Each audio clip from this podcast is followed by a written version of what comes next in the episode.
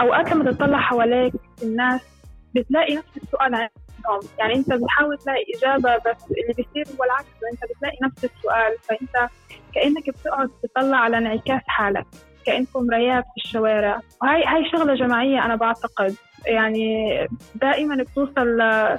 لإجابة واحدة إنه فيش إشي بعد العدوان حيرجع زي ما كان قبل العدوان. طبعا ما في حياة طبيعية في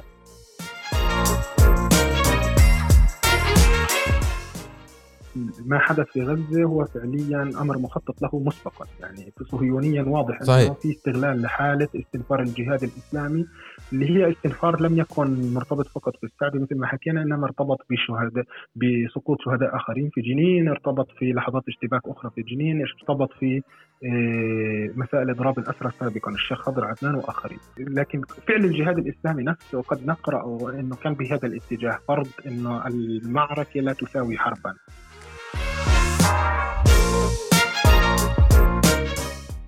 سلام.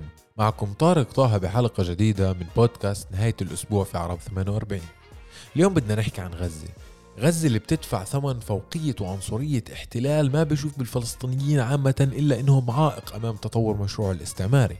غزة بتدفع ثمن فوقية وعنصرية احتلال ما بشوف بالغزيين خاصة إلا إنهم أشياء متحركة على الأرض. ما عنده مشكلة يدكم بآلاف مؤلفة من الأطنان القنابل الثقيلة والصواريخ. يدمر حيواتهم نفسياتهم مستقبلهم ماضيهم وحاضرهم. احتلال لا يرى بالفلسطينيين إلا إنهم عائق أمام تطور مشروع الاستعماري. اليوم بدنا نحكي عن غزة من جانبين. الأول ما بتطرق لأرقام ولا بتهمه تفاصيل الكم بتهمه تفاصيل الكيف. كيف تترك الحرب آثار ندباتها على نفوس الفلسطينيين؟ راح تحكي لنا آية غزاوي عن تجربتها مع الحرب في ظل عيشها خمس حروبات متواصلة منذ 15 عاما على الحصار في غزة. راح تحكي لنا عن تجربتها وعن تجربة الناس في الشوارع وعن تجربة الحياة في ظل الحرب وفي ظل ترقب الحرب القادمة. وراح نحكي من جانب آخر عن خصوصية جولة التصعيد الأخيرة أو العدوان الأخير عدوان الاحتلال الإسرائيلي الأخير على غزة وعن خصوصيته وعن تفاصيل ربما غفلناها أو لم نتطرق لها. إسرائيل ادعت أنها تواجه حركة الجهاد الإسلامي في غزة ولكن نحن نعتبر عدوان على غزة بما أنه يسقط مدنيين وتسقط ضحايا وكمان حركة المقاومة بذاتها الموجودة في غزة هي حركة مقاومة مستهدفة في مكان محاصر. هذا أيضا عدوان. لذلك بدنا نعرف مين حركة الجهاد الإسلامي. من يقف وراءها؟ كيف تأسست؟ كيف تطورت؟ كيف تمارس السياسة والعسكري؟ كيف يؤثر القرار السياسي على العسكري والعكس؟ صحيح. كيف يتخذ قرار الحرب؟ كيف يتخذ قرار التصعيد؟ ما خصوصية هذه الجولة الأخيرة؟ عدة تفاصيل راح نحكي فيها وعنها مع الأستاذ الباحث المؤرخ في التاريخ العسكري الفلسطيني عامة الأستاذ بلال شلش.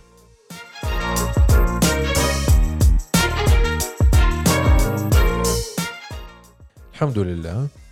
أنا وأهلي طلعنا من العدوان بدون إصابات جسدية بس حاسس صار عندي إعاقة نفسية بعد كل إشي صار ولسه بيصير. شوي شوي بنختنق وقدرتي على التحمل بتقل مع الوقت. خمس حروب غيرت تركيبنا النفسي ولسه الوضع مش مستقر. احتمال يتم استئناف العدوان. مع هيك ما في خيار تاني إلنا غير إنه نصمد ونضل نقاوم. هاي كانت رسالة آية غزاوي. من غزة صديقتنا. لما بعثت لها أسألها أطمن أخبارها وأخبار عائلتها بعد عدوان الاحتلال الإسرائيلي على غزة الأخير. وآية هنا هيها معنا. مرحبا يا آية. أهلا أهلا طارق. كيف الحال؟ آه، الحال يعني الحال هو عندكم. يعني السؤال بكيف الحال؟ كان جواب عن فعلا بليغ.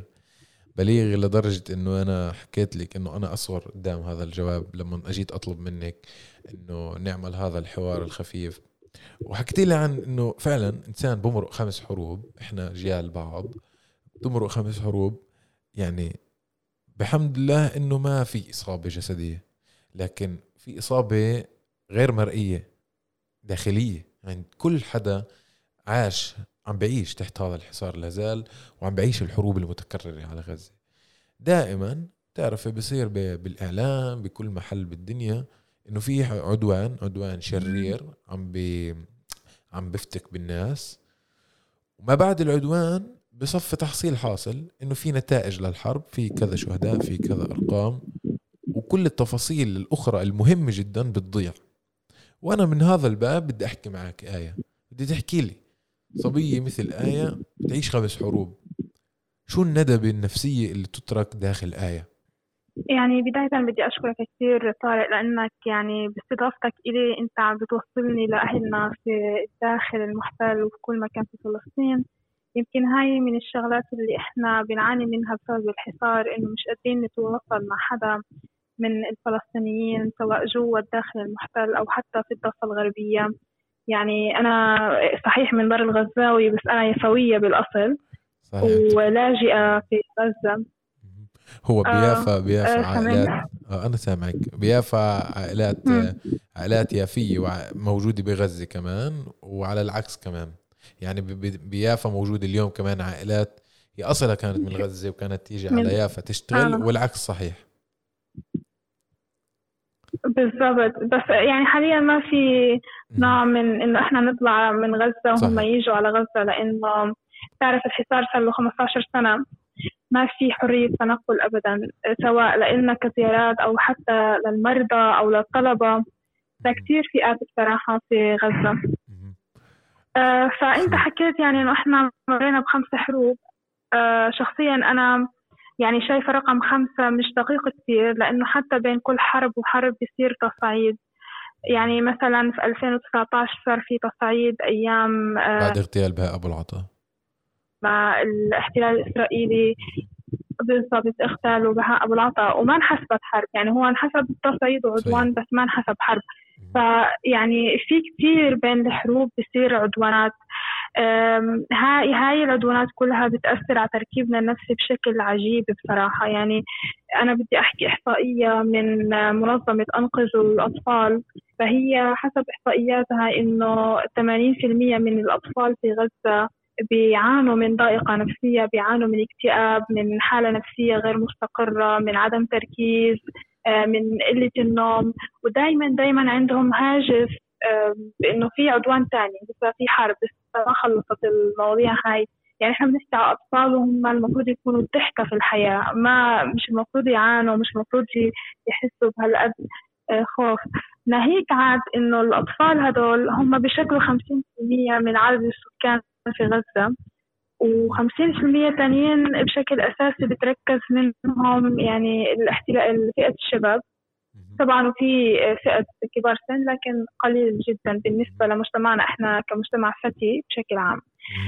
800 آه، ألف مثلا من الشباب هدول اللي هم من النص الثاني من السكان آه، ما عمرهم جربوا الحياة برا غزة. ما عمرهم جربوا الحياة برا الحصار أصلا. يعني حتى لو جوا غزة بس طول حياتهم من لما وعيوا على الحياة هم تحت الحصار. هاي مشكلة كتير كبيرة إنه إحنا عايشين أوقات يعني لدرجة إنه بنحس إنه إحنا عايشين في كوكب منفصل. يعني إحنا حياتنا كلها تتمركز في غزة ومش قادرين نتخيل إنه في عالم أوسع من هيك إنه في ناس تانية غيرنا خارج جدران آه، السجن اللي هي غزة صارت يعني أكبر سجن في العالم. هذا شيء مؤثر جدا الحقيقة.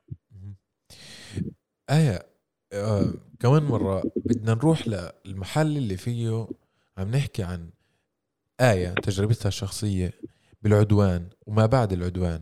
بخلص العدوان الحمد لله ما في إصابة لكن ثاني يوم بضل في الهاجس تبع الخوف لما حكيتي لي إنه لسه ما في شيء مستقر والاحتمال صحيح. الاحتمال الكبير إنه يتم استئناف العدوان مثلا واحد من غزه عنده شعور أو عنده شعور بالخوف الدائم بإنه يتم استئناف أصوات الصواريخ والانفجارات وبستنى اللحظة اللي فيها يتم انتهاء هذا الكابوس الشعور أو التعاطي النفسي تبع آية كيف تتعامل مع هذا الموضوع؟ من أجل على الأقل إنها تف يعني تصنع حصانة نفسية داخلية عندها وعند اللي حواليها. يعني بدي أشكرك كثير على هذا السؤال طارق. الحقيقة يعني الإجابة على هذا السؤال مش سهل أبدا لأنه يعني أنا مثلا تجربتي الشخصية خلال الحرب أو العدوان نفسه أه بكون كتير يعني أعصابي مشدودة. أنا بحكي كشخص الآن بمثل كتير كتير ناس. فدائما يعني بنكون عايشين في حالة من التوتر من أه شد الأعصاب من دائما يعني من الخوف والترقب. أنا واحدة من الناس يمكن بدي أحكي هالإشي يكون مضحك بس كنت أتحرك في البيت أنا ومخدتي يعني أنا ومخدتي لدرجة إنه آه، وقت ما يصير قصف وكثير كانت الأصوات يمكن نسمعها في حرب 2021 آه، أكثر من العدوان اللي فات. كنت دائما أخبي وجهي في مخدة ما أقدر أسيبها ما أقدر أتحرك مكان. فكان كثير كثير خوف حتى لدرجة إنه أختي الصغيرة يلي كانت في هذاك الوقت سبع سنين آه، حسيتها أكثر شجاعة مني. وأنا وأنا المفروض الشابة الكبيرة اللي أعطيها يعني القوة, القوة على التحمل صار العكس بالضبط. هلأ بعد بعد العدوان يعني أنت حكيت آه، إنه الإشي ما بيخلصش في العدوان وهذا الإشي للأسف صحيح يعني للأسف الشديد صحيح. أول حاجة يعني أنا كنت أحكي من فترة مع صحباتي مع الناس اللي بعرفهم إنه غزة محتاجة جلسة جلسة تفريغ نفسي جماعي يعني. يكون فردوا علي بيقولوا لي أنت بتفكري إنه جلسة واحدة حتكفي إنه هذا النوع من العلاج خلص بطل يقدر يعني ينفع مع أهل غزة لأنه آه، كل مرة بصير في عدوان وتصعيد عم بصير يعني قشرة آه، فوق قشرة فوق قشرة فبصير نوع من الطبقات المركبة العجيبة من الخوف. هلا يعني بعد الحرب بصف إنه الخوف وكأنه آه. هو بصف إنه الخوف وحالة التوتر والترقب والخوف من أو الخوف من المجهول بتصفي إنه هاي الحالة الطبيعية. هو يعني أنا مش حابة أحكي كلمة طبيعية ولكن هو بيصير وضع ملازم لنا يعني آه بعد الحرب مثلا أنا كل صوت غير يعني اعتيادي فجائي ممكن مش ضروري يكون على فكرة بصوت عالي ممكن أي شيء يصير فجأة يخوفني. يخليني انقذ لو وقع صحن بالغلط مثلا على الأرض لو حدا سكر الباب بشكل يعني قوي شوي آه خلص بتلاقي إنه في عندي صار نوع من التحفيز إنه يعني في عدوان في قصف في إشي. صوت القصف على فكرة لهلأ أنا بحكي معك ومش قادرة أطلعه من راسي لأنه عم يعني بيصير قاعد جوا. ويمكن كمان هذا الإشي بيحفزه أكثر وجود الزنانات في السماء. يعني سواء بحرب أو بدون حرب بعدوان أو بدون عدوان. الزنانات الإسرائيلية يعني بتجتاح سما غزة وكمان بتضلها فوق يعني على مستوى كثير منخفض من بيوتنا. فصوتها كثير بيكون عالي. وهذا الإشي بيعطينا إحساس إنه لا يعني إحنا في حالة اشتباك دائما مستمرة. كمان بنفس الوقت أنا بدي أحكي من ناحية ثانية. إنه بعد العدوان خاصة يمكن أول طلعة إلك بتصير تحس الأشياء بشكل كثير كثير مختلف. يعني بتصير تقدر الحياة بتفاصيلها الصغيرة اللي أنت ما كنت منتبه عليها قبل هيك. أشياء اعتيادية كنت تمشي فيها عادي ما تلاحظها. لكن بعد العدوان بتصير تطلع على أدق الأشياء بطريقة كثير كثير مختلفة. بتصير عن جد تستشعر قديش قيمة الحياة قديش قيمة السلامة آه، الجسدية طبعا بشكل أساسي بس كمان يعني السلامة النفسية. يعني أنت بتصير تطلع حواليك إنه المحلات فتحت ثانية. يعني هذا مظهر من مظاهر الحياة. الجامعات فتحت صار في دوام أكاديمي صار في دوام إداري. يعني أوكي ما فيش فيش خطر مخليهم يفكروا. فهاي الشغلات نوعا ما بتصمك إنه والله شوي شوي يعني بنرجع قاعدين للحياة الطبيعية. طبعا ما في حياة طبيعية في غزة سواء بعدوان أو بدون أنا بحكي يعني ممكن نسميها ممكن نسميها الأمر الواقع. ممكن نسميه أمر الواقع. مش طبيعي لأنه للأسف. هو مش وضع طبيعي إنما الأمر الواقع. بالضبط. حتى إنك بتمشي في الشوارع بتقعد تطلع على الناس اللي بتمشي كمان زيك في الشوارع إنه بتقعدوا تطلعوا. يا ترى عن جد انتهى العدوان؟ أنت بتستنى بشكل غير مباشر إجابة من الشخص اللي قبالك حتى لو ما كنت بتعرفه. إنه آه خلص العدوان وهينا طالعين وبنمشي لأنه العدوان طبعا ما بيخليك ابدا تطلع من بيتك أنت طول الوقت جوا. فهلأ أنت نوع نوعا ما يعني طلعت بس بتعرف شغلة يعني أوقات لما تطلع حواليك الناس بتلاقي نفس السؤال عندهم. يعني انت بتحاول تلاقي إجابة بس اللي بيصير هو العكس انت بتلاقي نفس السؤال. فانت كأنك بتقعد تطلع على انعكاس حالك كأنكم مرايات في الشوارع. وهي هاي شغلة جماعية أنا بعتقد. يعني دائما بتوصل لإجابة واحدة إنه فيش إشي بعد العدوان حيرجع زي ما كان قبل العدوان. إنه هو سؤال مفتوح. سؤال مفتوح لا يعني لا يجد إجابة وأنت كنت تبحث عن هاي الاجابه مثلا بالتواصل البصري مع ناس مارة بالشوارع. بالآخر أنت يعني هذا عن جد توصيف عن جد يعني آه، رائع. بمعنى إنه رائع بدرجة التوصيف الحالي. إنك أنت بتشوف نفسك بالناس الآخرين لا بالك بتشوف المراية بتشوف نفسك بتشوف السؤال عم تحاول تطرحه هن عم بيطرحوه وما في إجابة يعني. بالضبط بالضبط. يعني عن جد الوضع مش عارفة أنا مش حابة أكون كثير آه، متشائلة. يعني ولفظ متشائل هذا شوي يعني خليط من متفائل ومتشائم. آه، يعني يمكن إيميل حبيبي هو اللي اخترع هذا هذا المفهوم. آه، ولكن يعني وضع الوضع بغزة بشكل عام كئيب حقيقي يعني هو كئيب مش حينتهي إلا بانتهاء الحصار. ومش حينتهي إلا بانتهاء الاحتلال الإسرائيلي. هذه هذه الحقيقة المؤكدة على الأقل يعني الشيء الوحيد اللي إحنا بنعرفه كشك كحقيقة يعني. ولا شيء سوى ذلك. هلأ أنت بتطلع يعني على الشباب بالضبط بتطلع على الشباب وبتلاقي على عليهم علامات البؤس. يعني من ناحية إحنا ما عندناش أي خيار يعني إحنا تعبنا نفسيا. قدرة التحمل بتقل شوي شوي ومش عارفة إذا رح ي... رح نوصل لمرحلة إنه مش قادرين نتحمل رح نفع على حالنا خلص. ف أنت بتطلع عليهم بتشوف علامات البؤس والاكتئاب. لأنه يعني كل إشي حواليهم وهم عايشينه بخليهم يحسوا هيك إشي. يعني أول حاجة ما في سفر ما في طلعة ما في نزلة ما في عمل. يعني 70% من أوساط الشباب بطالة. بطالة. ما في. بالضبط. يعني في آلاف الخريجين دائما وعلى فكرة أنا حابة أحكي شغلة. احكي اللي بدك كثير كثير من خريجينا يعني عندهم معدلات امتياز وعندهم عقول نابغة جدا وبس محتاجين فرصة فرصة ليثبتوا حالهم ليقدروا يستغلوا هذا العلم. لكن للأسف اللي بصير إنه هم بيتخرجوا بالآلاف وما بيلاقوا يعني أي نوع من العمل لدرجة إنه لو لقوا فرصة عمل ممكن يفتحوا بسطة بسيطة في الشارع. المهم إنهم ما يقعدوا في البيت ممكن يضلهم 10 12 ساعة آه، برا وبالآخر ما يحصلوا 6 دولار يعني هاي شغلة كثير مأساوية. يعني اليوم الشباب عندنا مثلا بيوصلوا 30 سنة وبكون نفسهم يتزوجوا ويبدوا حياة ويأسسوا يعني أسرة خاصة فيهم. بس للأسف الظروف المعيشية ما بتسمح لهم. هاي شغلة. الشغلة الثانية مثلا يعني على الصعيد الجامعات والدراسة. في كثير ناس يعني بتنسحب من الجامعات لأنهم مش قادرين يدفعوا رسوم الجامعة. يعني كثير كثير يعني في قصص زي هيك. وهالإشي قدرنا نكتشفه أكثر من خلال نتائج توجيهي يعني. والله يعني آية شو بدي أقول لك؟ يعني أنا يعني قاعد وأنصت يعني عم بنصت لأنه في أنا شاعر إنه في حاجة في اولا حاجة للتواصل يعني حاجة خلق فرص التواصل ما بين كل آه، أجزاء الوطن المشتت أو المفتت. هاي اولا واثنين في حاجة لنسمع بعض نسمع قصص بعضنا. يعني فكوني مرتاحه واحكي كملي. بالتأكيد أكيد طبعا.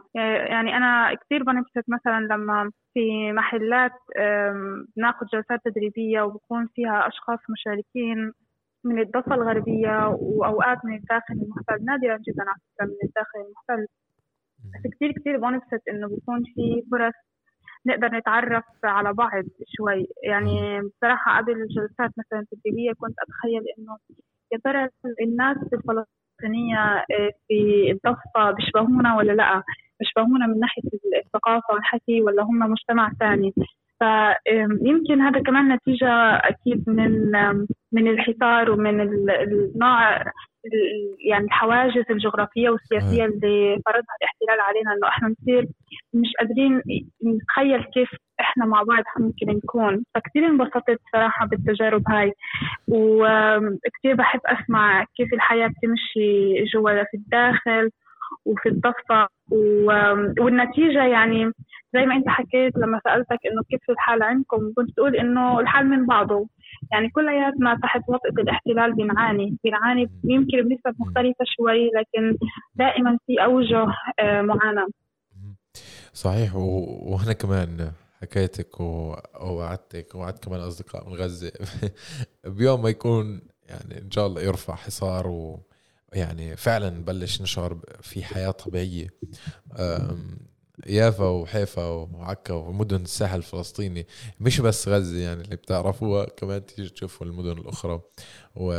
وتكونوا عندهم عمل كل كل محل لازم تزوروه وتشوفوه وتكونوا فيه وتقعدوا فيه وتخيموا عليه كمان. ف يعني من هذا الجانب يعني إحنا لازم كمان غير التواصل الافتراضي اللي للأسف إحنا محكومين فيه. فلازم نعمل هذا التواصل الميداني نفوت غزة نفتلها حارة حارة يعني.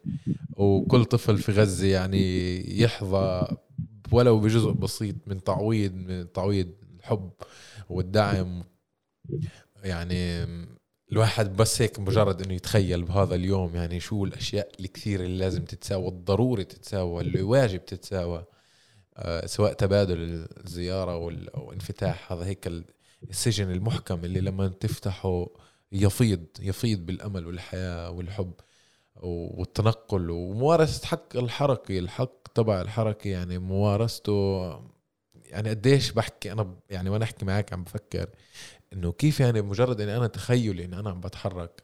يعني إنه هذا الإشي بديهي أنا مش منتبه له أنا مش منتبه إنه هي يعني هي نعمة وهذا حق وإلى آخره ما حداش مختلف عليه. لكن يمكن آية بتتخيل إنه حق حقها بالحركة والتنقل هذا هذا حلم. هذا حلم وهي المأساة الفعلا الجماعية اللي إحنا مش قادرين نعمل فيها تواصل تواصل بشري. نشوف بعض نطلع نروح عندكم تيجوا عندنا يعني هذا يعني هاي واحدة من أسوأ الكوابيس النفسية اللي ممكن تمر على الإنسان إنه مسجون غير قادر على التحرك. بالضبط. يعني اللي أنت بتحكي فيه هو يوم المنى إلنا إنه إحنا نقدر نطلع برا سجن غزة ونشوف باقي فلسطين. أنا بتخيل إنه أنتم مش رح تغلبوا لما تيجوا على غزة لانها لأنه هي أصلا صغيرة كلها 360 كيلومتر يعني بتصيروا تمشوا فيها كلياتها. إحنا لما نطلع من غزة على باقي فلسطين إحنا اللي بدنا أسابيع يعني لحتى نشوف فلسطين من أقصى الشمال لأقصى الجنوب. أنا شخصيا بتمنى جدا إني أشوف يافا مثلا اللي هي مدينتي الاصليه إيه، أمشي في حاراتها أمشي في شوارعها. في يافا العتيقة اللي ما زالت موجودة لحتى هي اللحظة. يعني دائما بشوف صورها على الإنترنت بحاول أشوف قصص قديمة. أه بتخيل اللحظة الأولى اللي أطلع فيها من سجن غزة كيف حتكون بتخيل اللحظة الأولى اللي أكون فيها في المسجد الأقصى في القدس في يافا في حيفا في عكا في الناصره أه في مدن الضفة كلها. يعني كيف يا ترى اللحظة الأولى؟ أنا بحاول أستشعر بس ولا مرة بتخيل إنه آه، اللي إحنا بيجي على بالنا ممكن يساوي اللحظة الحقيقية في يعني في الواقع لما تصير. يعني هذا الإشي يمكن بيخلي عندنا أمل أكثر إنه لازم نعيش لازم نضلنا نقاوم لحتى نقدر نوصل لحتى نوصل لهي اللي أنت عم صحيح.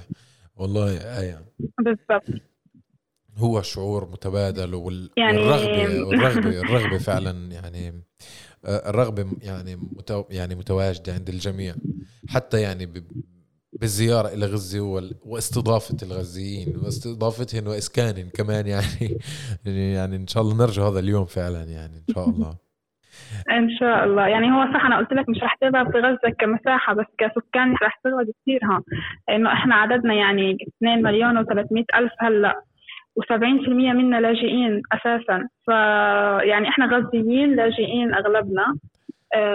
أنا مش عارف حاسة حالي يعني أوقات كثير شوي بفكر أنا أعرف حالي على إني غزاويه ولا يافويه لأنه صرت خليط نوعا ما. ويا أجمل من هيك آه، ازدواجية هوية بين يافا وغزة يعني شيء رهيب. بالضبط.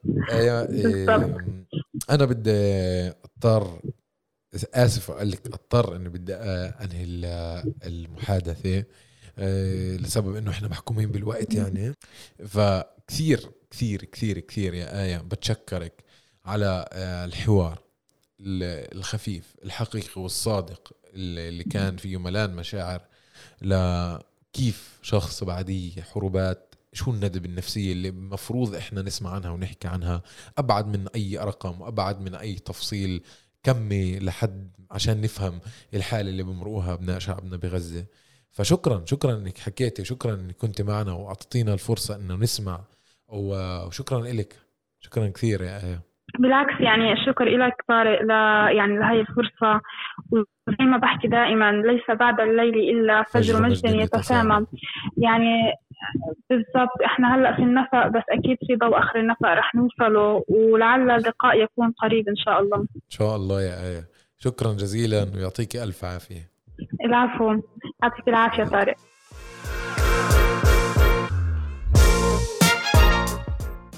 زعم الاحتلال الإسرائيلي أنه يواجه ويستهدف قيادات حركة الجهاد الإسلامي في الضفة الغربية وفي قطاع غزة المحاصر منذ 15 عاما خلال الأسبوع الأخير.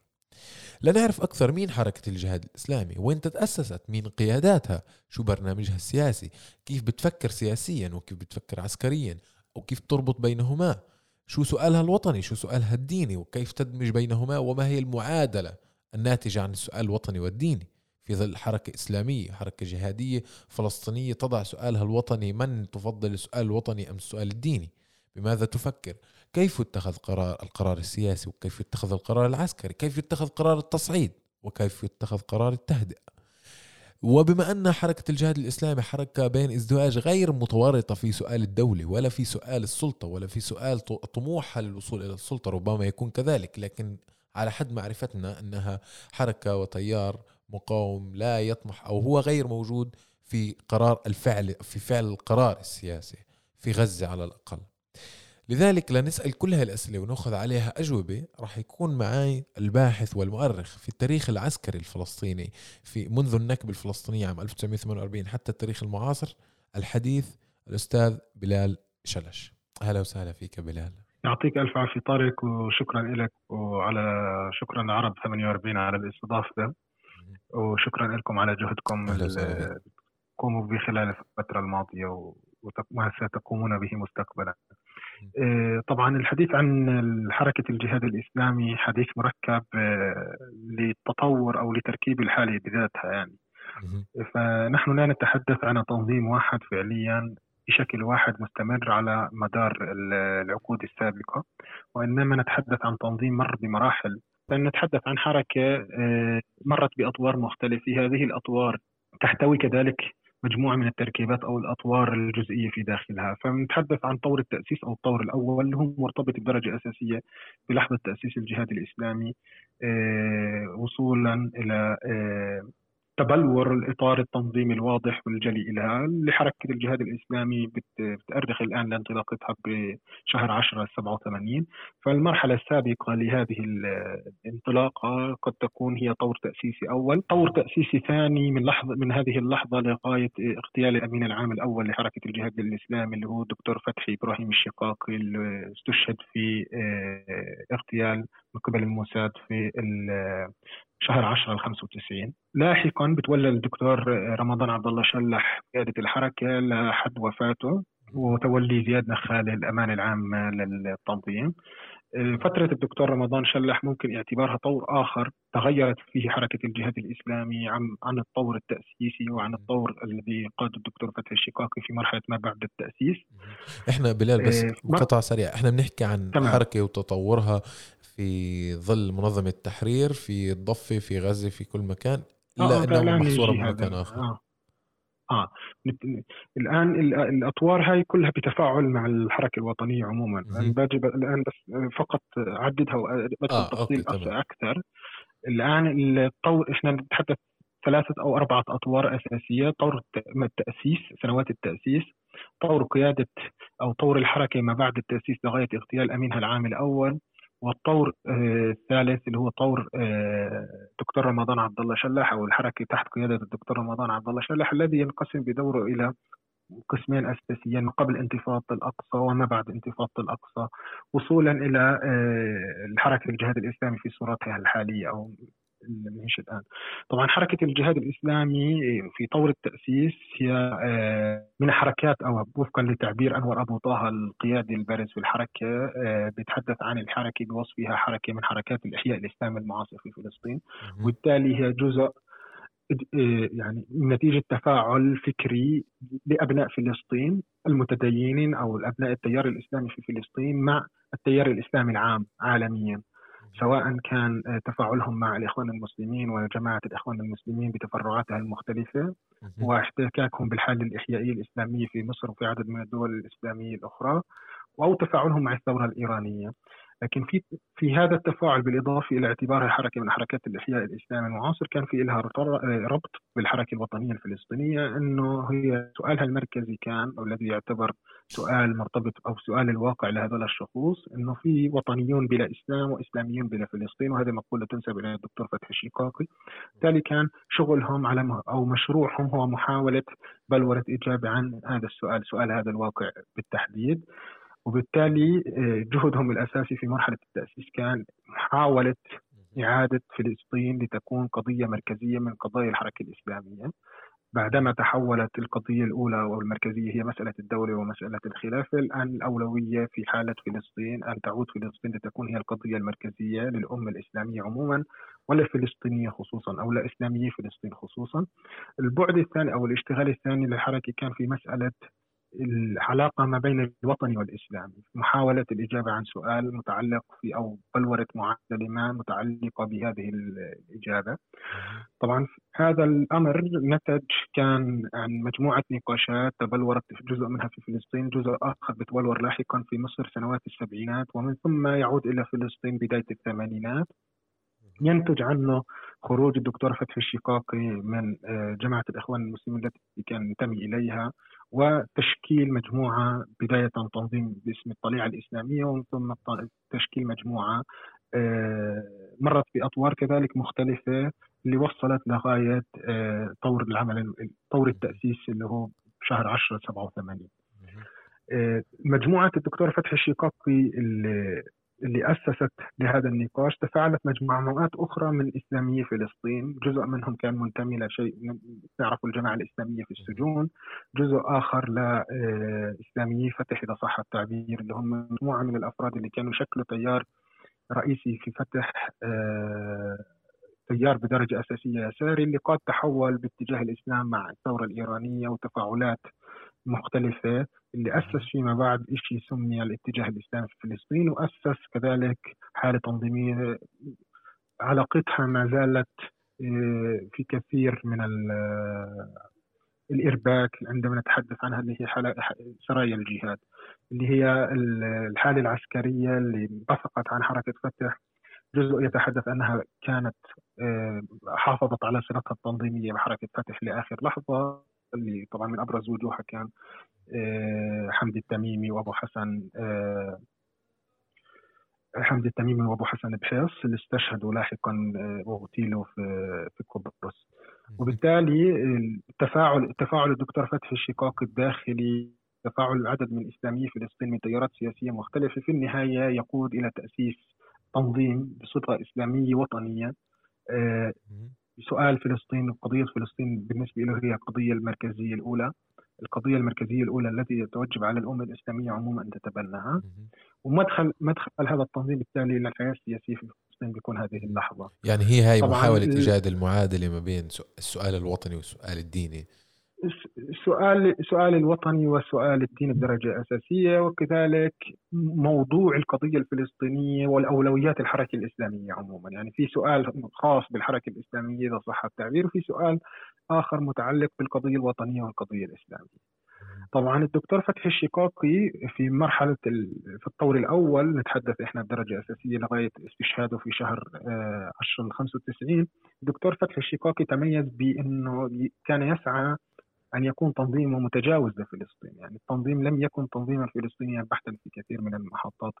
طبعا في اعتناء عالي كان في مسألة الإيديولوجيا في مسألة البناء التربوي في مسألة البناء التثقيفي. بالتالي الدكتور فتحي كان في عناية عالية في هذه المرحلة في الأدبيات المختلفة اللي بتصدر الأدبيات اللي هي كانت متجاوزة لفلسطين. وقد تكون أدبيات أثرت على كل الحركات الإسلامية في العالم. فكان شخصية الدكتور فتحي في كثير من المحطات هون بيشبه المرشد العام مثلا المؤسس للإخوان المسلمين آه، حسن البنا إنه شخصيه محاوله تتحاول تجاوز تحاول تجاوز فلسطين تنطلق من فلسطين إلى عالم إسلامي أوسع بالتالي علاقاته التنظيمية كانت واسعة في شبكة كبيرة من العلاقات التنظيمية اللي في محطات كانت سببا لإشكالات داخلية وفي محطات كانت سببا لارباك في هوية التنظيم نفسه وفي محطات آه، كانت طبعا بكل تأكيد قوة لهذا التنظيم. مع لحظة وصول الدكتور رمضان شلح إلى سدة أمانة العام للتنظيم بعد استشهاد الدكتور. طبعا الدكتور رمضان هو من القادة المؤسسين والقادة المسؤولين كذلك عن التعبئة الفكرية والتنظيمية في داخل التنظيم. لم يكن بعيدا عن هذا الجانب كما فتح الشقاقي. الدكتور آه، رمضان عبد الله شلح لغاية طبعا نتحدث إحنا أتى في مرحلة حساسة عمليات عسكرية آه، قامت بها الجهاد الإسلامي خلال السنوات الأخيرة لحياة الدكتور فتحي الشقاقي. آه، لتثبت أو لتقول بوجود تيار سياسي معارض لتيار أوسلو أن في فعل عسكري ممتد. هذا الفعل العسكري لن يتوقف في ظل الاتفاقيات الجديدة اللي انبثق عليها أو الطابع الأساسي كان لها اتفاقات أمنية. وبالتالي وجد في فلسطين من يقول لا. أحد رؤوس حربة من يقول لا في هذه المرحلة حركة الجهاد الإسلامي نفذت سلسلة عمليات كان أبرزها عملية آه، بيت ليد اللي هي قادت اتخذت كمبرر لاغتيال الدكتور فتحي الشيقاقي أو كدافع أخير بهذا الاتجاه ومن ثم نفذت العمل نفذ التنظيم سلسلة عمليات في آه، مرحلة قيادة الدكتور رمضان قبل الانتفاضه طبعا هذا الفعل العسكري للتنظيم كما الفعل العسكري الفصائل المعارضة الإسلامية عموما قاد إلى مواجهة آه، بعد سنوات خصوصا 96 مع السلطة الفلسطينية. وكان في محاولة واضحة لاستئصال هذا التنظيم في مناطق سيطرة السلطة الفلسطينية. إلا أن أتت لحظة آه، فشل هذا المسار التفاوضي بإعلان كامب ديفيد فشل مفاوضات كامب ديفيد ووصولا إلى لحظة الانتفاضة الثانية. مع لحظة الانتفاضة الثانية إحنا كأننا أعطينا وريد أو حقنة وريدية للفصائل المعارضة عموما وحركة الجهاد الإسلامي بصفة خاصة. عادت الحركة تفعيل نشاطها العسكري من اللحظة الأولى للانتفاضة وبدأت المحاضن التقليدية للجهاد الإسلامي في الضفة الغربية خصوصا منطقة جنين جنين وقراها اللي هي محضن تاريخي للحركة. وكذلك بعض المحاضن في منطقة غزة تعيد بناء التنظيم العسكري للجهاد الإسلامي. لكن في هذه المرحلة المرحلة الأولى من الانتفاضة حافظ التنظيم آه، على بناء عسكري لا مركزي بدرجة أساسية يقاد في مجمله من القيادة الحركة اللي تمركزت بدرجة أساسية في الخارج. على رأسها كان الدكتور رمضان شلح وعدد من القيادات اللي كانت تاريخيا آه، موجودة في الأرض المحتلة إلا أنها أبعدت ومارست قيادتها من الخارج. في السنوات التالية مع نهاية الانتفاضة انسحاب الصهاينة من قطاع غزة هذا أدى كله إلى أنه بدء الجهاد الإسلامي في إعادة تنظيم التنظيم العسكري بدرجة أساسية محاولة مركزة التنظيم في قطاع غزة ومحاولة توحيد القيادة العسكرية للتنظيم في القطاع بدرجة أساسية مع الحفاظ على الشكل التقليدي من العلاقة اللي هو علاقة اللامركزية في الضفة الغربية. في الضفة الغربية طبعا شهدت الحركة مد وجزر مرتبط بحجم آه، الهجمة الصهيونية عليها خصوصا بعد 2005 في 2005 كان في ظاهرة اللي تقترب من الظاهرة الموجودة الآن اللي هي محاولة الجهاد الإسلامي تأسيس محاضن تنظيمية آه، تمارس فعلا عسكريا مؤذيا لإسرائيل في آه، الضفة الغربية قاد هذا الفراق وقت الشهيد لؤي السعدي في منطقة طول كرم ومنطقة جنين. فعلى إثر هذا النشاط كان في حملة آه، حاول الصهاينة من خلالها تقريبا استئصال كل نشاط الجهاد الإسلامي في الضفة الغربية. وجزئيا نجح هذا نجحت هذا الحملة العسكرية في تخفيف من وتيرة وقدرة الجهاد الإسلامي على الفعل العسكري في الضفة الغربية بدرجة كبيرة. وبقيوا الأفراد يعني وبقيوا الأفراد بقي الأفراد الكادر كأسرى وشهداء في جزء كبير منهم يعني. طيب آه، بلال أنا كفلسطيني بالداخل وكمان كاي حدا بيسمعنا ما بعرف كيف يحكم القرار السياسي للعسكري يعني بمعنى إنه أنا بعرف إنه كل حركة في عندها برنامج سياسي في عندها طموح للوصول إلى السلطة وبناء عليه بتشتغل ببرنامج سياسي وبتقنع الناس وبتبني حاضنتها الشعبية بناء على هذا البرنامج تبعها. برنامج السياسي تبع حركة الجهاد الإسلامي أو ما تطمح إليه. إحنا بنعرف إنه حركة الجهاد الإسلامي بين إزدواج غير متورطة في السلطة أو في محاولة الوصول إلى السلطة أو يمكن عندها رغبة بس أنا على الصعيد الشخصي أو وآخرين بيسمعوا أنا ما بيعرفوا لكن بدنا نعرف كيف القرار بمثلا إنه أنا بدي أرفع حالة التاهب العسكري لحالة قصوى آه، كيف يحكم بناء على قرار سي يعني بناء على في عندي قرار سياسي عملت له تحييد وحطيت عندي القرار العسكري بالأول. يعني في أولوية للقرار العسكري آه، ما يعني ما تؤخذ القرارات يعني سياسيا أكثر من ما هي عسكريا. كيف أنت بتقديرك بتشوف هاي الصورة؟ طبعا حركة الجهاد الإسلامي من اللحظة الأولى كانت فيها تميز عن الفصائل الفلسطينية الأخرى إنها في خطابها الإعلامي بالحد الأدنى ما فصلت ما بين المستويات المختلفة اللي في التنظيم. وإنما حافظت أنه الأمين العام هو مسؤول الجناح العسكري والجناح السياسي.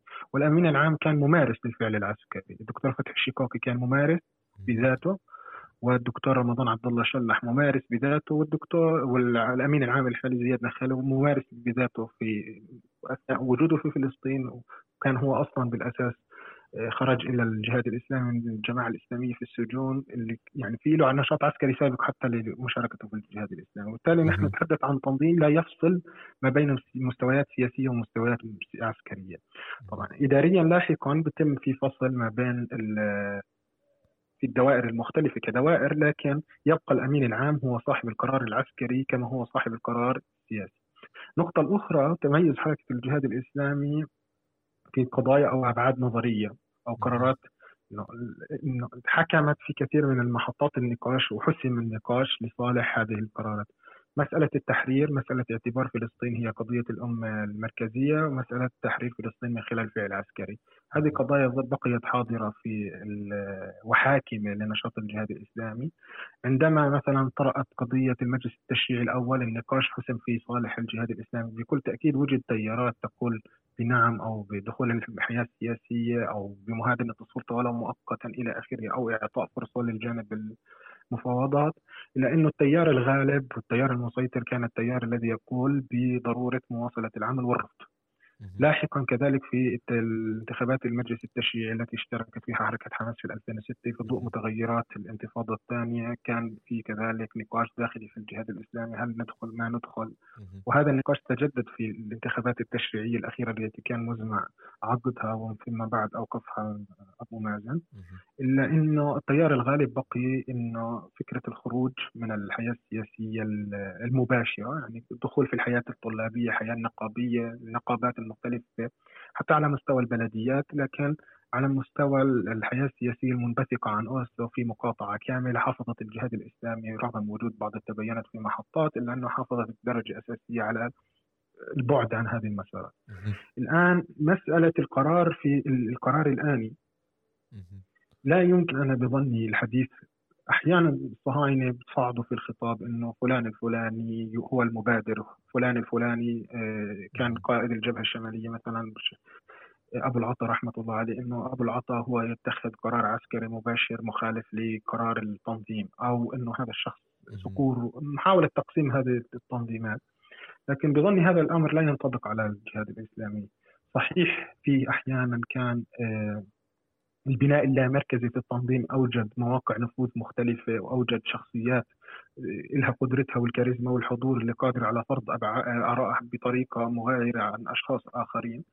وصحيح إنه لاحقا آه، فكرة التركيز في البناء العسكري وتعظيم البناء العسكري قاد إلى إنه آه، في سطوة لقادة عسكريين ميدانيين على القرار السياسي العام إلا إنه في حالة الجهاد الإسلامي بكل تأكيد دائما كان في حفاظ على خط من التراتبية التنظيمية لواضح أثر التنظيم, أثر التنظيم المركزي فيها وبالتالي لا يمكن الحديث في مرحلة من المراحل عن وجود قرار عسكري ميداني منفصل عن قرار التنظيم العام اللي هو بيحكم الوجهة السياسية للتنظيم. فلما نتحدث اليوم عن أي قرار عسكري يؤخذ في الميدان بكل تأكيد سيكون شخص الأمين العام حاضر فيه اللي هو بجواره رئيس الدائرة العسكرية الموجود الآن في الخارج أبو أكرم العجوري اللي حاولت حاول الصهاينة استهدافه في 2019 في دمشق.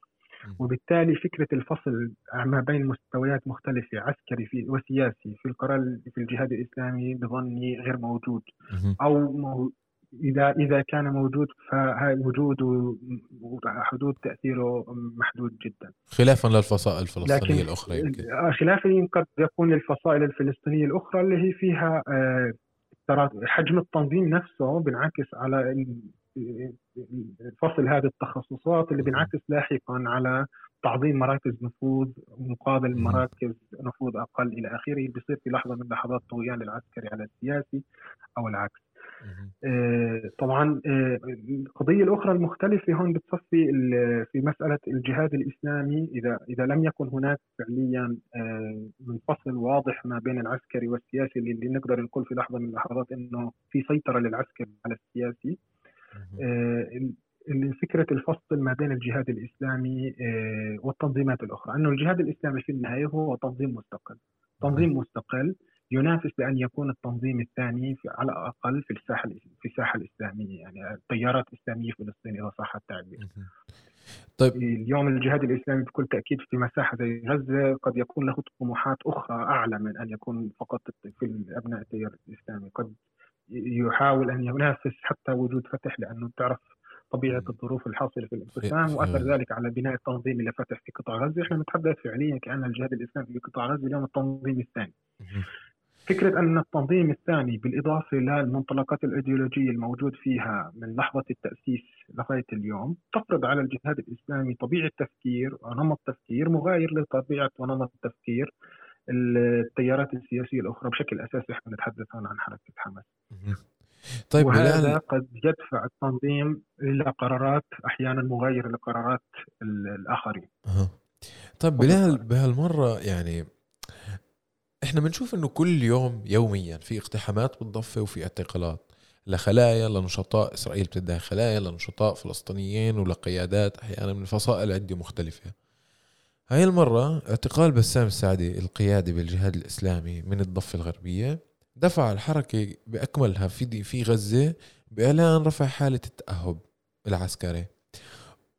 في هون نقطة اللي بدي أحاول أفهمها منك بتقديرك يعني إنه ما الذي يدفع تنظيم موجود بغزة بعديه سنة على عدوان إنه يبادر ل مش مش يعني مش يبادر لحرب لا ما ما, ما بدرش لحرب هو رفع حالة تأهب عسكري إسرائيل طبعا الاحتلال الاسرائيلي استغل آه هذا الإعلان بمثابة آه رد فعل مباغت بإعلان عدوان على غزة.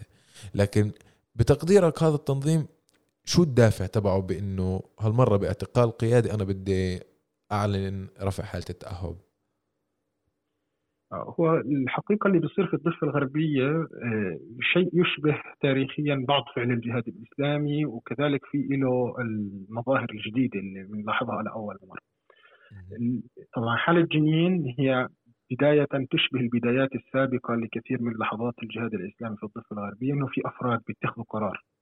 حالة جنين إحنا اليوم في أفراد اتخذوا قرار بأن يرفعوا السلاح ويعلنوا نفسهم كمطاردين ونشتبك مع الاحتلال في أي دخول إلى إلى مواقعنا بدون قرار تنظيم ونحاول نحاول نحفظ مناطقنا كمناطق على الأقل إنه مناطق مؤذية.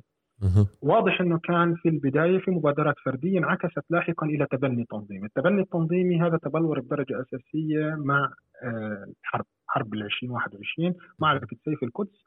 جزء من الآثار اللي نتجت عن معركة سيف القدس إنه في ساحة اسمها الآن جنين وفي ساحة اسمها الآن نابلس في إمكانية للتنظيم أن يخلق فيها مساحة نفوذ على مستوى المقاومة عموما وعلى مستوى المشروع عموما. وهذه الساحة هي ساحة ستكون رافعة لساحة غزة وستكون كذلك صمام أمان لهذه الساحة وكذلك ستكون رافعة للمشروع السياسي المقام في ظل وجود مشروع سياسي آخر عماله بيموت إذا مش مية سريرية. وبالتالي في عندنا فرصة تاريخية نستغلها الآن. ففعل الجهاد الإسلامي في جنين كان خلال الفترة الماضية واضح إنه استثمار في حالة المسلحين الجدد إذا صح التعبير اللي ظهروا أو المطاردين الجدد اللي هي تشبه محطات كثير اللي ظهر فيها عندنا المطاردين خلال وكانوا رافعة للعمل العسكري الفلسطيني عموما. مثلا فهد الأسود في سنوات الانتفاضة إلى آخره. فهذا آه هاي الحالة طبعا هذه الحالة الجهاد الإسلامي بتخ... وضعية التنظيم بوصف التنظيم بعيد عن السلطة بتسمح له أن يؤثر على شخوص قد لا تستطيع حماس تأثر فيهم وأي شخص آخر يأثر فيهم اللي هم درجة أساسية أبناء فتح السابقين أو أبناء الناس التيار القريب من فتح وبالتالي في الآن حالة استثمرت فيها الجهاد الإسلامي بقوة. أنا بظني الأمر مرتبط لم يكن مرتبط بشخص السعدي بقدر ما هو مرتبط بمحاولة استخدام سلاح غزة لحفظ هذه الحالة اللي إحنا بننمي فيها الآن في الضفة الغربية وهذا إسرائيل ما خشيته أصلا. مبادرة إسرائيل لهذا الموضوع لقطع هذه المعادلة من البداية. إنه الأمر مش مرتبط بشخص السعدي بالضرورة الأمر مرتبط بإنه بدي أقول للمقاتل اللي في جايين في ناس ظهرك موجودين فأنت بتشتغل براحتك في ناس بتحميك في ناس ستكون يعني إسرائيل لما تتخذ قرار بمهاجمتك بدها تحسب حساب واحد اثنين ثلاثة من الحسابات. محاولة الجهاد فرض هذه المعادلة وطبعا في شيء مرتبط بمعادلة غزية أخرى إنه فكرة تحول كل عمل فعل عسكري في غزة إلى حرب هذه معادلة أو معضلة تحتاج الفصائل الفلسطينية إلى اختراقها. إنه تمارس إنه بضرورة أن تبقى غزة ساحة اشتباك دائم دون الحرب. يعني إنه تمارس فعل عسكري لا يقود بالنهاية إلى حرب. يعني الآن م. أي عملية تخرج من غزة كأنها تقود إلى حرب فعليا. فهذه أصبحت معضلة كأنه في سلاح جمد فقط ليكون سلاح حرب. الإعداد بيكون فقط للمواجهة الكبرى يعني لمواجهات كبرى. الآن ففي محاولة لخرق هذا الفعل أو لخرق هذه المعضلة من خلال فعل تنظيمات اللي هي الأق... الأق... الأق... يعني ليست مهيمنة. والقدره العسكرية ولكنها لا غير مسؤوله عن القرار السياسي العام عموما أو لا. يعني بنيجي نحمل نحملها مسؤولية إلى آخره. فكان في واضح محاولة غزية لمحاولة هنا الجهاد الإسلامي في محاولة كسر معضلة غزية وفي محاولة أخرى لتثبيت معادلة اللي هي تقول إنه آه، ساحات في ساحات ساحات واحدة المجاهد الموجود في في الضفة الغربية ليأمن على نفسه لأنه في حاضنة في ناس بتقف وراه. طبعا تاريخيا اعتباء التنظيم نفسه في عنده آه، في عنده دائما هذا الاعتداد بمقاتليه وقادته وفي دائما محاولة الاعتناء والاهتمام آه، اللي بتنعكس على قراراته. وبالتالي مثلا إضراب خضر عدنان كان في تدخل للتنظيم في آه، إضراب الشيخ خضر عدنان في كان تدخل للتنظيم لصالح هذا الإضراب. معظم الإضرابات الفردية إحنا إحنا بنلاحظ التي اسميت تنظيميا هي إضرابات قادة كوادر الجهاد الإسلامي بدرجه أساسية. بينما الفصائل الاخرى في عندها قرارات واضحة بعدم التدخل في هيك معارك وإنه يعني كأنه معارك الأفراد لا يخوضها التنظيم. الجهاد الإسلامي لا في عنده آه، مبادرة أخرى من هذا الناحية. وطبعا طبيعة بنية التنظيم وطبيعة حجم التنظيم مسؤوليات التنظيم إلى آخره بتعطيه هامش من المما من المناورة لا يتوفر الفصائل الفلسطينية الأخرى. بالتالي يتحول فعليا كأنه تنظيم رأس حربة. وهذا هذا إسرائيل تدركه بكل تأكيد. تتحدث عنه الصحافه الصهيونيه كل يوم تتحدث عنه الموساد كل يوم. وفي خشيه دائما من تحول ظاهرة المطاردين إلى ظاهرة تعطي بيئة آمنة لأي عمل تنظيمي لاحق وبتأكد للناس كل يوم إنه في جماعة السلطة السياسية الحاكمة في الضفة الغربية التي تعلي من التنسيق الأمني إلى آخره إلى آخره سيطرتها آخذة بالزوال وبالتالي أي حد يشتغل عمل تنظيمي هاي الساحة موجودة. هذا معناه أنه تتحول الضفة الغربية إلى ساحة فعل عسكري نشط. في ظل وجود مثل هذه البيئة اللي بتأمن السلاح اللي بتأمن المطارد اذا صار مطارد إلى آخره. في خشيه بصير دائما من تحول المقاتل المطارد إلى مقاتل مولد لمقاتلين آخرين زي ضياء زي مجموعه المقاتلين اللي خرجوا من جنين اللي يمارسوا فعل عسكري مباشر أكثر إيذاء من فعل المطارد نفسه. طيب بلال شوف يعني بدي آخذ من نقطة أخيرة أنت حكيتها وبرأيي مهم جدا وكمان ممكن يكون هذا السؤال الأخير مع إنه أنت حكيت إنه في وكأنه تفكير عسكري بإنه إذا أنا بدي أعمل أي عملية عسكرية أو أي رد عسكري أنا ما بدي يكون حرب أو عدوان أنا بدي أغير المعادلة.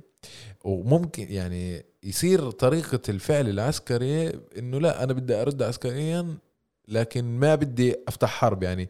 يصير في شكل رد فعل عسكري لكنه مش بالضرورة يجر إلى حرب. وإنت يعني بحاول أنا يعني آخذ من هاي النقطة إنه معقول يعني هاي وحدة الساحات تسمت المعركة. لكن إحنا بنعرف إنه آه، إسرائيل والاحتلال استفرد بغزة مش بالجهاد الإسلامي كما هو يريد أن يصور استفرد بغزة. لكن فعلا فعلا قرار عدم خوض فصائل فلسطينية أخرى عسكريا مقاتل مباشر في الحرب الأخيرة. ربما جاي من هذا المحل بانه إنه لا يا إسرائيل ممكن يكون في رد عسكري وفي مواجهة عسكرية مع فصيل صغير أو مع كرد فعل ما بدي أجرك أو ما بدي تجرني لعدوان. فأنا بناء على هاي الحسابات كون عامل حساب إنه أي مساس مثلا بجبهة المقاتلين في الضفة أنا في غزة قادر على إني أرد فعل عسكري بدون ما تجرني على حرب. هل في مثلا يعني هيك هذا هذا التكتيك ممكن كذلك يعني ولا كيف؟ هذا إحنا طبعا إحنا نتحدث الآن في دير بالك وبدنا ناكد على فكرة إنه حالة يعني الآن ما حدث في غزة هو فعليا أمر مخطط له مسبقا. يعني صهيونيا واضح صحيح. انه في استغلال لحالة استنفار الجهاد الإسلامي اللي هي استنفار لم يكن مرتبط فقط في السعوديه مثل ما حكينا إنما ارتبط بشهداء بسقوط شهداء آخرين في جنين ارتبط في لحظات اشتباك أخرى في جنين ارتبط في آه، مسائل اضراب الأسرى سابقا الشيخ خضر عدنان وآخرين. وبالتالي في محاولة يعني واضح معادلة الجهاد الإسلامي كانت معادلة واضحة أننا نترك مقاتلين لوحدهم وهذه أكثر من مرة أعلن عنها زياد النخل لن نترك مقاتلين في ظل أن السلاح في غزة موجود ما بقدر أترك مقاتلي في الضفة الغربية وحيدا. لازم أنا أظل دائما في ظهره. في ضوء هذه المعادلة كان خطة إسرائيل لضرب آه، ضرب مؤذية للجهاد الإسلامي أو محاولة آه، ضرب الجهاد الإسلامي بضربة مؤذية. آه، وبالتالي في كان عدوان مبيت وخطة عسكرية مبيتة مسبقا. في محاولة أن أكون أنا المبادر لكسر معادلته ما أسمح له أنه هو يفرض معادلته لكن رد فعل الفصائل الفلسطينية الأخرى بما فيها الجهاد الإسلامي ورد فعل غرفة غرفة العمليات المشتركة للفصائل المقاومة الفلسطينية في قطاع غزة. هل كان إنه قرأ المعادلة بوصفه محاولة إن نقول إنه في عندنا قدره لدى التنظيمات الصغيرة أو لدى التنظيمات الأقل آه ما في عليها مسؤوليات عليا تجاه الناس وتجاه عموم البلد. إنه تخترق معضلة الصمت تخترق معضلة الاشتباك يساوي حرب ليكون الاشتباك يساوي عملية عسكرية محدودة أو الاشتباك يصبح اشتباك يوم يومين ثلاث. اللي قادر البلد على تحمله وقادر البلد على الاستمرار فيه. وهذا بيشبه تقريبا يعني محاولة خلق معادلة تشبه معادلة الجنوب لبنان ما بعد نيسان 1996 لغاية الانسحاب 2000 انه فكرة إنه أي عمل عسكري يواجه كان برد فعل محدود باتجاه عسكريين. انه إذا استهداف مدني يساوي قصف وقد قد قد نفهم إنه هذا الشيء فعليا موجود الآن. أنا ما بعرف كيف فكرت الفصائل وما في عندنا تفاصيل لغاية الآن ولن يكون بظني أي تفاصيل. يعني واضح إنه هذا نقاش آه، داخلي لغرفة العمليات. يعني. آه. يعني في الكثير من الأحيان هذا نقاش داخلي لأنه صحيح. ما بيجي حدا من الفصائل يقول لك أنا شاركت تحت غطاء الجهاد الإسلامي أو ما بيجي حدا يقول لك أنا والله ما شاركت لكن أنا فقط وبرضه مش ملزم يقدم تبرير ولا لأي حدا يعني. ولا آه هذا الأمر أمر آه أمر مرتبط المعركه لكن لكن فعل الجهاد الإسلامي نفسه قد نقرأ إنه كان بهذا الاتجاه فرض إنه المعركة لا تساوي حربا. لأنه طبيعة نمط القصف نمط القصف في مجمله كان مثلا مركز على فكرة الغلاف إنه هذه المناطق ستتحول إلى مناطق محروقة بيشبه معادلة الشمال لما كانت قصف المدنيين يساوي قصف المستوطنات بالكاتيوشا وفي مرحلة من المراحل بتتصعد هذه المعادلة. لكن الان تتحول كأنه إنه معركة مباشرة. في حال أنت صعدت في هذه المعركة بقصف تل أبيب لكن في مجملها وتيرة النيران كانت باتجاه منطقه الغلاف أكثر. إنه إنه هاي المناطق ستعيش مرحلة اشتباك دائم لن تعيش فقط حروب. هل هذا الأمر كان محاولة لاستغلال اللحظة ومحاولة الخروج من اللحظة ولحظة المفاجأة والصدمة اللي وإلى محاولة الاستفادة من هذه اللحظة لبناء محا... للتأسيس لمعادلة جديدة أو لمحاولة فك معضلة الاشتباك يساوي حرب. الله أعلم. الأيام ستبدي لنا ما كنا نجهله اليوم. وغد بلال بلال شلش. تفضل. شكرا كثير كثير كثير على هذا الحوار. فعلا يعني كان بالنسبة إلي يعني كإطار هيك بسكر دوائر كثيرة ما كانتش مفهومة. عندي وعند مستمعين كثير. اللي نعرف فيها مين هذا التنظيم ومن وين اجى وكيف تطور وشو القرار العسكري وشو القرار السياسي والقيادات وشو بحكم شو السياسي ولا العسكري. كلها تفاصيل فعلا يعني يعني كمان صارت أوضح. آه شكرا كثير بلال الباحث في المركز العربي للأبحاث ودراسة السياسات والباحث في الفعل العسكري الفلسطيني منذ النكبة وتاريخ المقاومة الفلسطينيه المسلحة إلى اليوم. شكرا كثير بلال على الحوار. يعطيك ألف عافية. شكرا لك طارق. تشرفت فيك. الله يسعدك ويعطيك ألف عافية. طيب هيك بنكون وصلنا لنهاية حلقتنا يا أصدقاء المستمعين. أه بتأمل تكون الحلقة استفدتوا منها زي ما أنا يمكن كمان استفدت وتركت لنا إشي نفكر فيه. أه برجو انكم تساعدونا على إنه نطرح مواضيع وقضايا أه بتهمكم تسمعوها وأعطونا رأيكم. بالمواضيع اللي بنطرحها واللي بنحكي عنها. وساعدونا ننشر الحلقات ويعطيكم العافية للحلقة القادمة.